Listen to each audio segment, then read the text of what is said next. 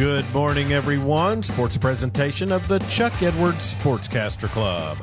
We want to remind everyone that you can hear Right Radio Sports on your time by subscribing to Western Oklahoma Sports on Apple and Google Podcasts. Merritt football went 3 and 7 last season and missed the playoffs in Class A District 1. The offense and defense returned five starters each, and head coach Barrett Richardson says his players have the right mentality to compete in a tough district. You know, just continue to work hard. You know, they can take care of their business and determine their own course, but you know, we got to do what we can do. We can't worry about what everybody else is doing. We know that uh, traditionally this district's pretty tough and solid from top to bottom, so we're not worried about anything else but about ourselves right now and just trying to get better and make sure we're good to go. Coach Richardson also says the community does a great job supporting his Oilers. We got good support. We got good parents, uh, people that really are interested in helping out with our with our program, whether it's financially or you know helping the kids out with equipment or just whatever, just moral support, feeding them. Uh, we got good support from the community, and that's always helpful in your season. Merritt opens their season on August 25th when they host Hinton.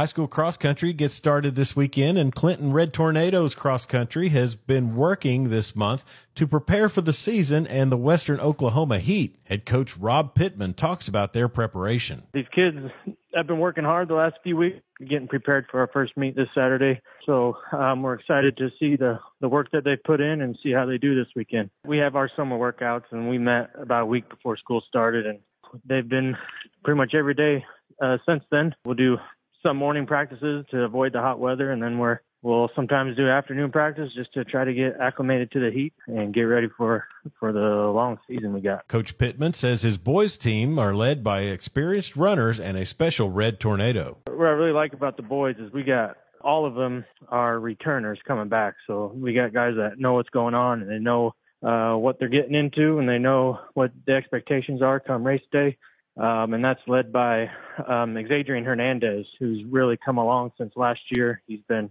placed at state for track at the two mile. He got fifth place, and ever since then, he's just been gung ho and ready to ready to go find himself a cross country medal as well. Clinton will run at the Weatherford Sandplum Invitational this Saturday.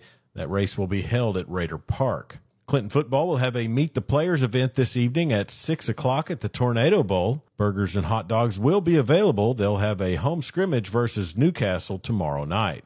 Fast pitch softball tournament action beginning today at Leedey. The host team Lady Bison plays Canute and Merritt. Hobart plays Mooreland and then takes on Canute. AB plays Mooreland and Merritt. The other side of the pool at Vici features the host team playing Shattuck and Mangum. Mangum also takes on Laverne, and Cheyenne Reydon plays Shattuck and Laverne. At the Hinton Softball Festival, Sayre plays Binger-Oney, and Hinton plays Calumet. Other games in western Oklahoma. The Clinton Lady Reds are on the road to Elk City for a district matchup with the Elkettes.